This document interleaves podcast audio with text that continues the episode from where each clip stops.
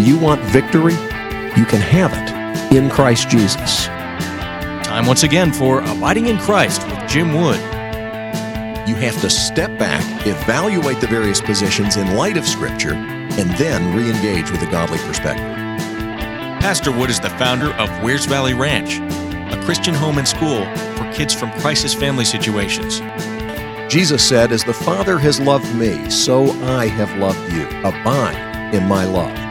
You can contact the program by calling 866 41 Abide or by visiting us on the web at WVR.org. And now, without further delay, here's your host, Jim Wood. You would open your Bibles to 1 Peter chapter 2. We're continuing our study in this epistle, and we're continuing our study in chapter 2. We're going to begin in verse 11. 1 Peter chapter 2, beginning in verse 11. This is God's word.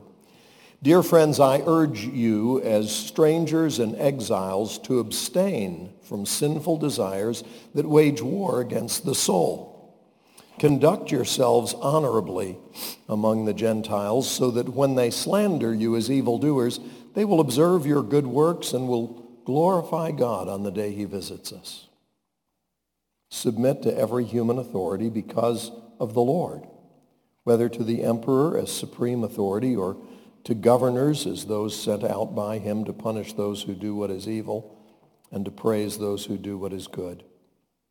For it is God's will that you silence the ignorance of foolish people by doing good.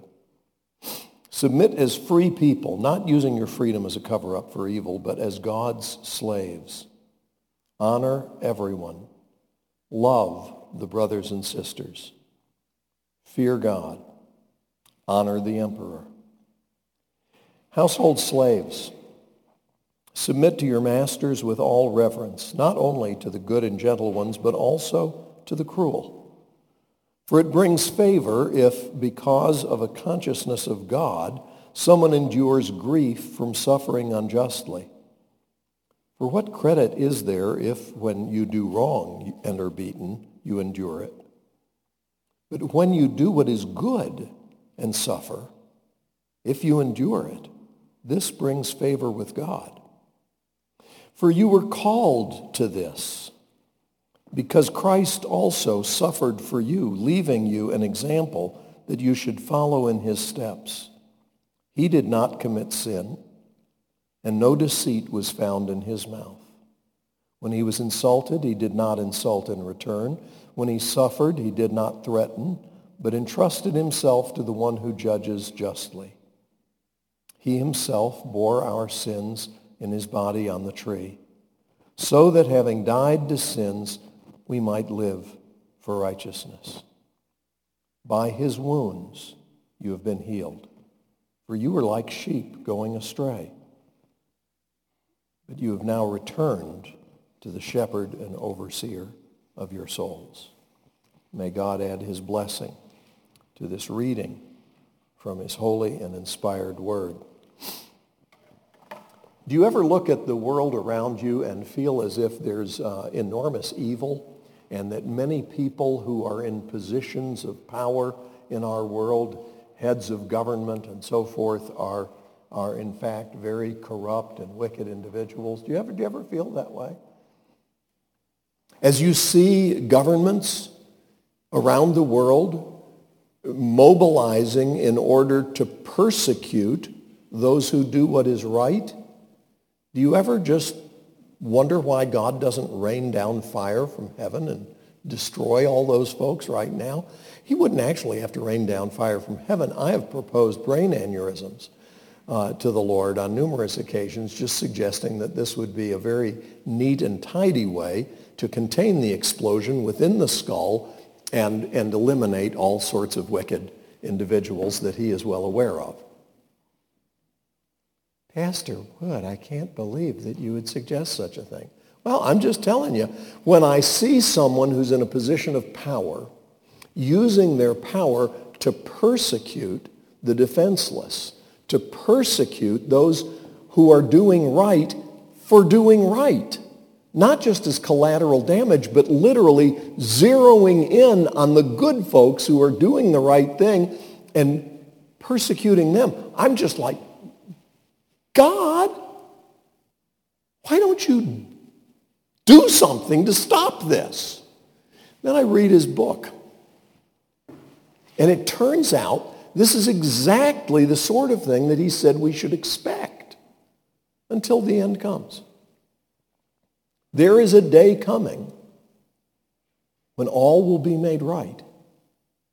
There is a day coming when every knee will bow and every tongue confess that Jesus Christ is Lord. Not because everyone will have been converted, not because everyone is going to be saved, but because even those who resist and resist and resist and resist, in the end have to stand before God. God rules over all. So, in that context, realize that that's not a new phenomenon. During the time that this says, honor everyone, love the brothers and sisters, fear God, honor the emperor. The emperor, the Roman emperor, was a hideously evil pagan. How can we honor the emperor? Because he was the emperor. Pastor Wood, I sincerely hope that you are not suggesting that we here in these United States need to treat our government officials as if they are somehow emperors. No, I'm suggesting we need to treat them as governing officials who've been placed in authority by God, read Romans 13, and treat them with respect, even if they personally are not terribly respectable people.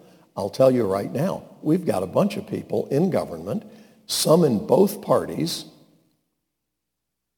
who are not respectable people, but they're in positions of authority. And we need to respect that.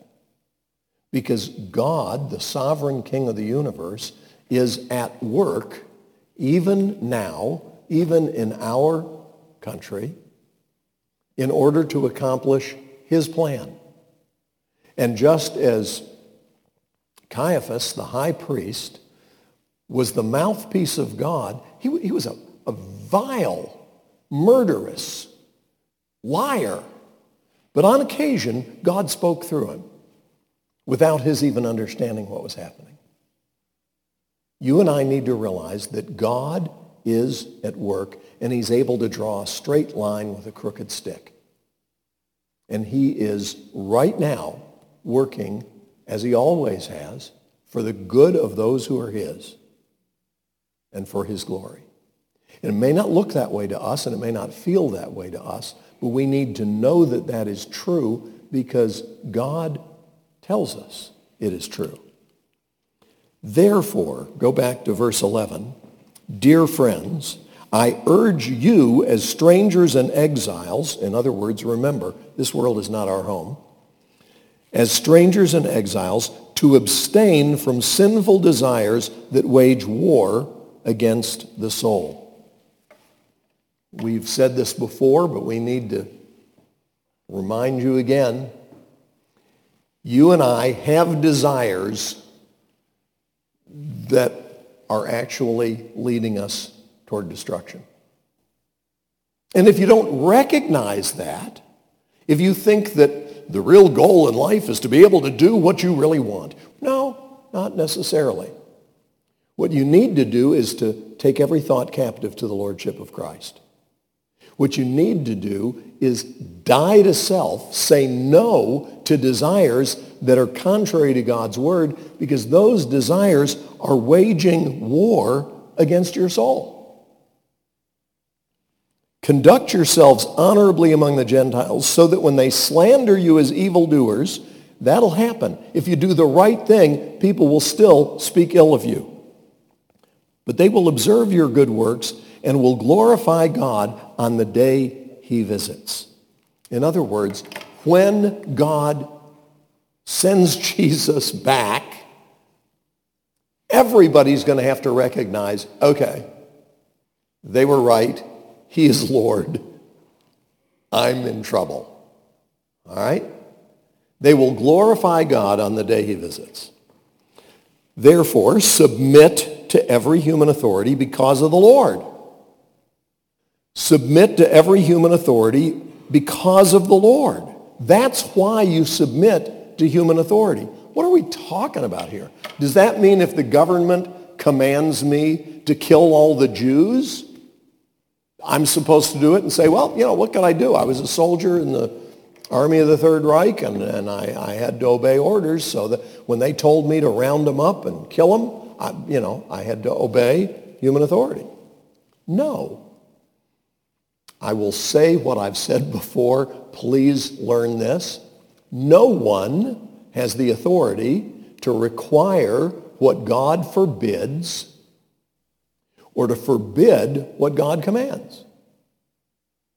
If God says no and some authority says yes, well, you say we must obey God rather than man. But if the authority says do this, God doesn't require that of me. I don't, you know, a law that we all have to wear yellow on Thursdays? That's ridiculous.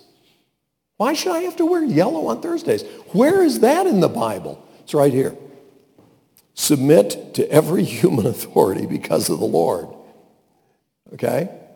And if the human authority comes up with some silly, goofy, oppressive thing that violates your sense of aesthetics, tough. Go with it. Okay? there will often be those in positions of authority who do not use their authority well. But how you respond gives you the opportunity to give glory to God.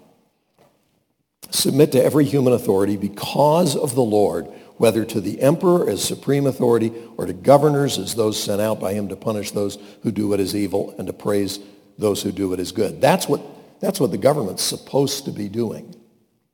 Now, if you think that's what was happening when this was written, you haven't studied history.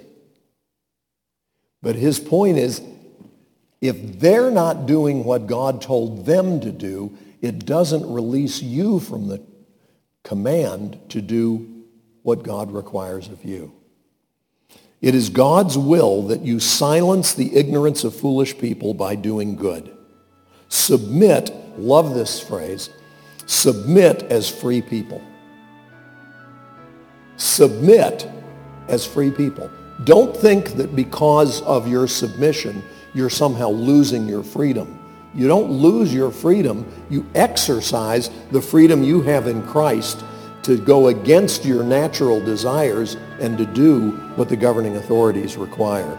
Submit as free people, not using your freedom as a cover-up for evil, but as God's slaves. Honor everyone. Love the brothers and sisters. Fear God. Honor the emperor.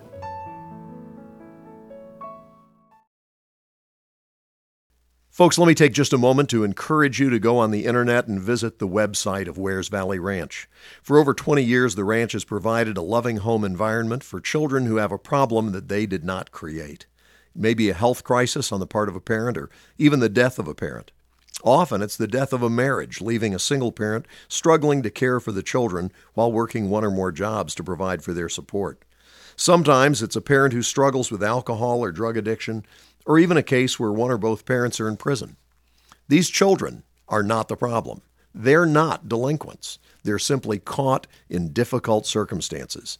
I hope you'll help us provide these little ones with the opportunity for hope and healing in a Christ centered environment. You may know a child that needs our services as well. Please visit WVR to learn more. That's WVR.org. To step out of my comfort zone into the realm of the unknown where Jesus is. Now, beginning in verse 18, we come to a section that is hard for a lot of people to process because it's, it's written to slaves. Did you know that in many parts of the Roman Empire, there were more slaves than there were free people? And in many of the churches, therefore, there were more slaves than there were free people. This says, household slaves, submit to your masters with all reverence, not only to the good and gentle ones, but also to the cruel.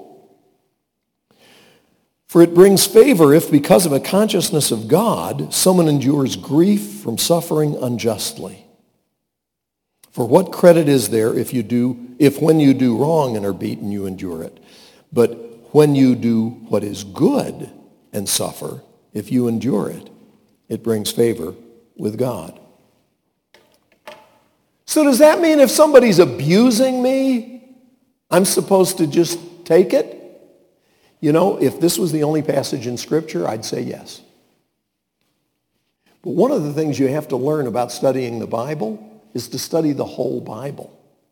And one of the things you find as you do that is that there are many truths that need to balance one another. This needs to be understood in the context of this and this and this and this.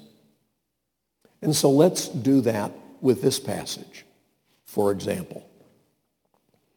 If you are a household slave, you're to submit to your master with all reverence, not only to the good and gentle ones, but also to the cruel. Now, 1 Corinthians chapter 7, verses 20 through 24. Let's see what that says. Let each of you remain in the situation in which he was called. Were you called while a slave? Don't let it concern you. But if you can become free, by all means, take the opportunity. For he who is called by the Lord as a slave is the Lord's freedman. Likewise, he who is called as a free man is Christ's slave. You were bought at a price. Do not become slaves of people. Brothers and sisters, each person is to remain with God in the situation in which he was called. So what he's saying is, if you're a slave and you therefore have limited options as far as your schedule and your budget and your responsibilities, don't feel that somehow then you can't really serve the Lord. Serve the Lord as a slave by being the best slave you can be. Joseph in Egypt is a great example. Okay? He was bushwhacked by his brothers, thrown in a pit, then lifted out and sold to slave traders who took him down to Egypt, and he was sold to the captain of Pharaoh's guard, Potiphar. He's now a slave in Egypt. What did he do? He was such an outstanding slave, and God blessed him so as a slave that he became the guy who was in charge of Potiphar's house. Then he got falsely accused of attempted rape because he would not give in to Potiphar's wife's attempts at seduction. And so he was thrown into prison. He went from being a slave, which is a bummer, to being a prisoner in a dungeon. Well, what did he do? He did the best job he could do as a prisoner and ended up running the prison. Okay? Wherever he was, he served God faithfully. Even when he suffered for doing what is right, he continued to do what is right and serve the Lord. Now, did he say when he was in, in jail and the baker and, and wine taster or cupbearer were, were thrown in there with him and he talked with them about his situation, did he say, you know, I, I really don't mind being a prisoner. It's, it's really not that bad a gig. And uh, I really have pretty much decided this is where I belong. I'd like to spend the rest of my life here. Is that what he said? No, he said, hey, listen, when you're restored in three days and you get to stand before Pharaoh, please tell him about me. Get me out of here. I haven't done anything to deserve to be in prison. I shouldn't even be a slave. I'm a foreigner. I want to go back home. Please get me out of this situation, would you?